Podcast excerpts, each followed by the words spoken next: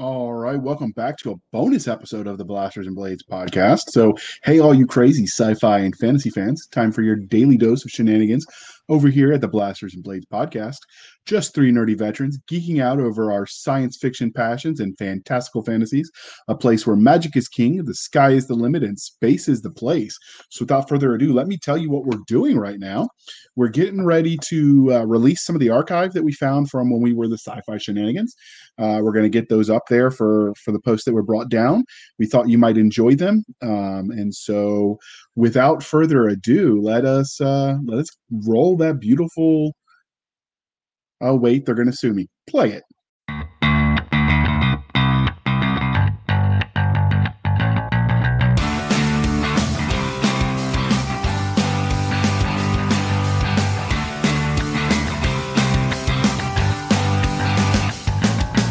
Hey, all you crazy sci fi fans.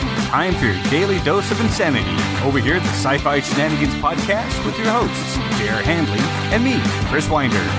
Just two nerdy veterans geeking out over our science fiction passions. A place where the sky's the limit, space is the place, and nerds run the world. Without further ado, all right, welcome back to another episode of Sci-Fi Shenanigans podcast. Today, we're doing something a little bit different. This is going to be a quick, fast episode. We're going to get in and get out, as they say. So, we are um, doing a series of quick interviews with um, guests that were in the Backblast Area Clear anthology about their stories, and uh, that will be the entire focus. So we will be able to get these to you quickly because I find this interesting, and I can tell you since I read them all that these stories were amazing. Uh, and I'm not biased at all because this was an invitation only for the first one to get it started, and obviously Rick's here because we inter- uh, we invited him. So let me introduce Rick Partlow. Rick is a sci fi author from Florida. He's a native and was born in Tampa in the 1966. He's the son of a Baptist preacher. His dad was in his early 40s when he was born and had been the nose gunner in a B 24 bomber in World War II, who'd been shot down over the Plo- Ploesti oil fields. Did I say that right? Yes, you did. All right, we'll go with it. Uh, who bailed out of his bomber and spent nearly a year in a Nazi POW camp. Needless to say, um, Rick's father told some interesting stories that affected him as a child. Um, he was also affected by tales of Robert Heinlein, whose juvenile novels shaped the adolescence um, and helped him fall in love with science fiction at an early age. He attended Florida Southern College on an Army ROTC scholarship and graduated with a BA in history. That's Bachelor's of Arts for you uh, uninitiated, and was commissioned as an officer in the United States Army. He served as an infantry platoon leader with the 25th Infantry Division in Hawaii before getting out and bouncing around from one job to another for a while before settling on teaching. Through the whole time he was writing, he wrote his first novel, a wretched espionage thriller action story in 10th grade, his second, a wish fulfillment adventure story as a senior in high school. I've even tried to bribe his wife, by the way. Those stories don't exist, sadly. Um, he claims that they were both horrible and written in longhand on a notebook. Again, there's no proof, so we don't know. We'll have to take his word for it. Uh, because, like I said, they he said they were destroyed. I bet they're in a safe somewhere, aren't they? Your wife lied to me. They're absolutely destroyed by fire. so uh, during his time in college, he started writing his first science fiction novel. Um, which began a story called uh, he titled Rituals, which later, after many years and many edits, became Duty, Honor, Planet, his debut novel. So um, the next part, did I? Well, first off, did I get that right? Since I stole it almost entirely from our last interview. Yes, you did. Everything's oh, correct. outstanding, outstanding. So, if you're interested in that interview where he talks more about, you know, his larger works and, and whatnot. I'll link his interview in the show notes. Um, so the next part of the interview is I mentioned where I first found Rick. So I found him in a discussion on futuristic tanks in the Zuckerberg machine. We got into a heated discussion. The mod sent us to our separate corners, and we've been best buds ever since. He was wrong, of course. Tanks are going to become obsolete because infantry and futuristic shoulder-fired weapons are going to make the return on investment just too dang high. Overall, he's a friendly guy. So if you want to nerd out on all things, he's your Huckleberry. All right. So do you want to change your stance and, and uh, disavow the existence of futuristic tanks? No, I still think I was right and you're wrong. all right. So in the um, anthology Backblast Area Clear, a uh, military science fiction anthology, what was your individual story titled? It was called The Great Wide Open. All right, it was a good story too. I read it, by the way, um, dear listener. He uh, he let me beta read it while he was writing it. So we want this to be a quick episode. Like I said, I'm even doing my micro machine voice where I speak really really fast. But um, so, what's a basic synopsis of your story?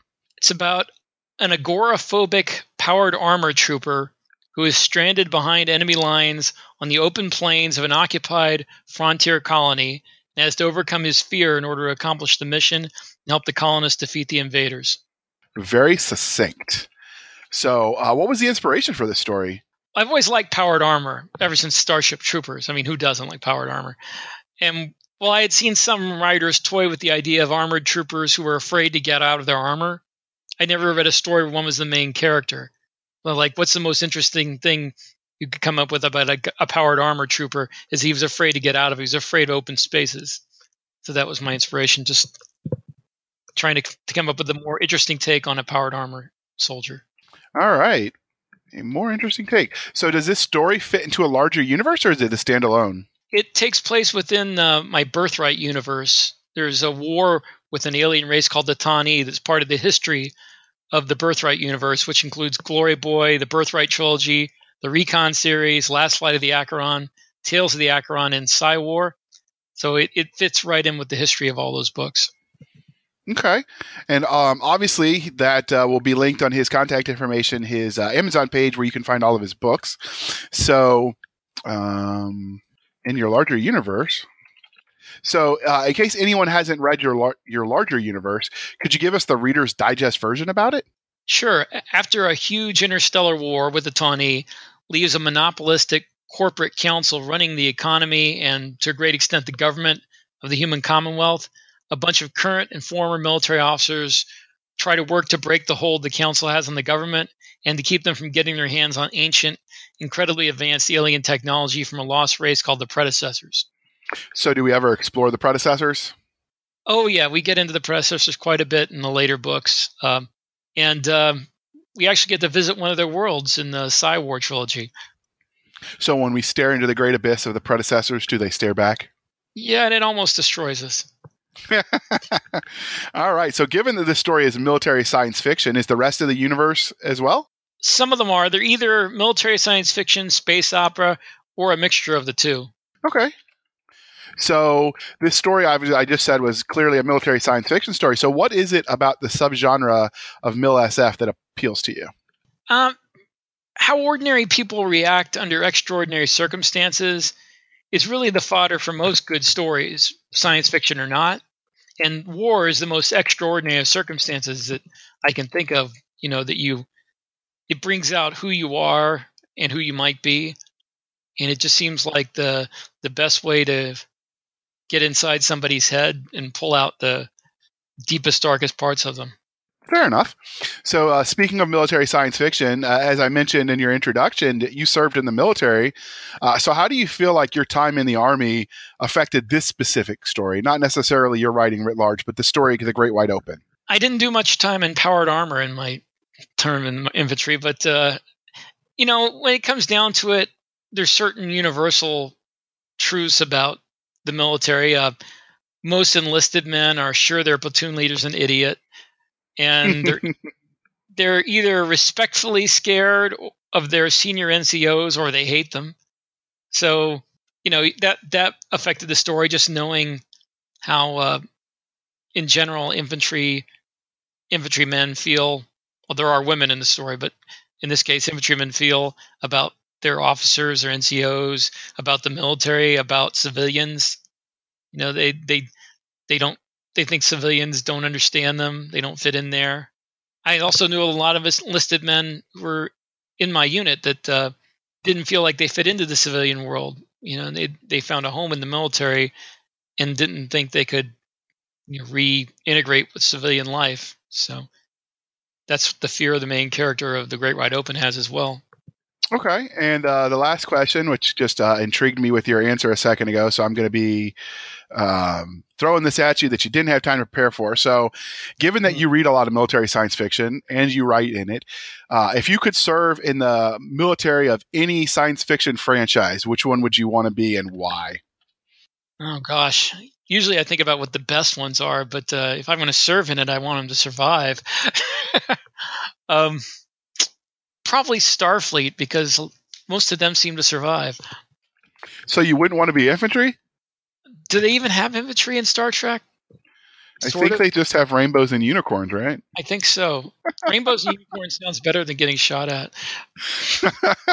Being shot at does does have its moments where you wonder, uh, you question your life decisions. yes, uh, I mean, if you're talking about the best and most professional, um, if I could serve under uh, Ringo's uh, powered armor troops in his uh, Legacy of the Aldenata series under under Mighty Mike Mike uh, what's his name? He seems like the very, the most competent officer in in uh, most of the science military science fiction I've read. All right, that's a good answer. So, as we bring this uh, interview to a close, and I did promise you, dear listener, this would be a quick one. Um, as we bring this to a close, Rick, can you tell listeners how they can find you? You can find me at my website, which is www.rickpartlow.com, or my Facebook page, which is facebook.com backslash duty honor planet or you can go to my Amazon author page, which it's under Rick Partlow. There's only one of me that I that I know of. Um, there's no other author with that name except for uh, somebody who has written screenplays, which I do not write. So, all right. So, you sure there's not more than you? I, wish there were more than one of them. I could use the help. All right. And you can find us, dear listener, at our website, www.sfshenanigans.com. Our Twitter is at sfs underscore show. Our email is podcast at sfshenanigans.com. And our Facebook group is facebook.com backslash groups backslash sfshenanigans.